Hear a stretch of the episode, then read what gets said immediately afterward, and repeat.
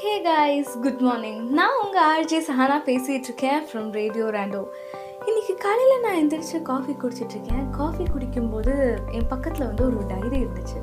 சரி என்னடா இந்த டைரி ரொம்ப நாள் இங்கே இருக்கே அப்படின்னு சொல்லிட்டு அந்த டைரியை நான் எல்லாமே ஓப்பன் பண்ணி பார்த்தேன். பார்த்தா அதில் வந்து எழுதியிருக்கு seven AM to wake up to plus அப்படின்னு வந்து எங்கள் அம்மா எழுதியிருக்காங்க.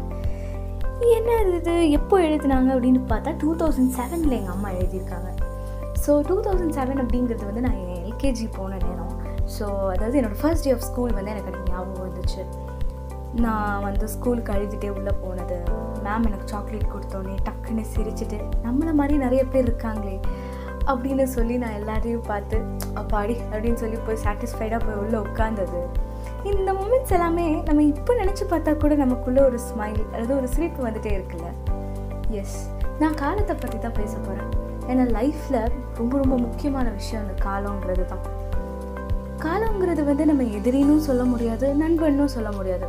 ஏன்னா நமக்கு சந்தோஷமாக இருக்கிற நேரத்தில் காலம் நமக்கு வந்து ஃப்ரெண்டாக இருக்கும். ஆனால் இதே நேரத்தில் நமக்கு ஒரு நாள் சரியில்லை நல்லா போகலை அப்படிங்கும்போது அந்த காலம் நமக்கு எதிரியாக மாறுறதுக்கு வாய்ப்புகள் நிறையாவே இருக்குது அதனால் வந்து காலத்தை வந்து நம்ம ரொம்ப எப்படி வந்து ஃபேஸ் பண்ணுறோம் டீல் பண்ணுறோம் அப்படிங்கிறதுல தான் வந்து நம்மளோட லைஃபோட டாக்டிக்ஸே இருக்குன்னு வச்சுக்கோங்க.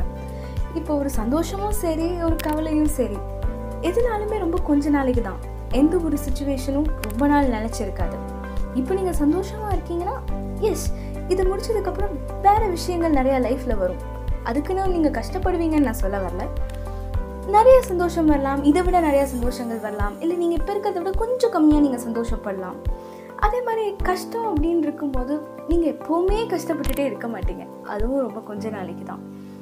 நான் என்ன சொல்ல வரேன்னா இப்போ நம்ம ஒரு குரூப் ஃபோட்டோ எடுத்து நம்ம பார்க்கும்போதும் சரி இல்லது நான் இப்போ டைரி சொன்னேன் இல்லையா அந்த மாதிரி நம்ம ஏதாச்சும் எடுத்து பார்க்கும்போதும் நம்ம திரும்ப பின்னாடி பார்த்து நம்ம சந்தோஷப்படுறோம்.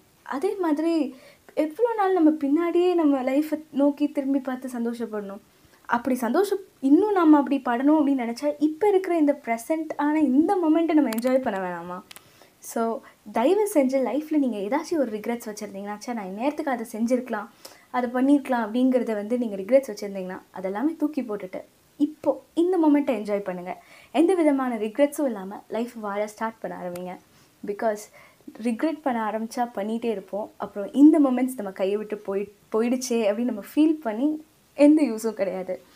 ஸோ எப்போவுமே ஹாப்பியாக இருங்க அப்படின்னு சொல்லி இந்த ஒரு பியூட்டிஃபுல் நோட்டோட நான் இன்றைக்கி ஒரு பாட்காஸ்ட்டை நான் என் பண்ணுறேன் so this is RJ Sahana signing off bye bye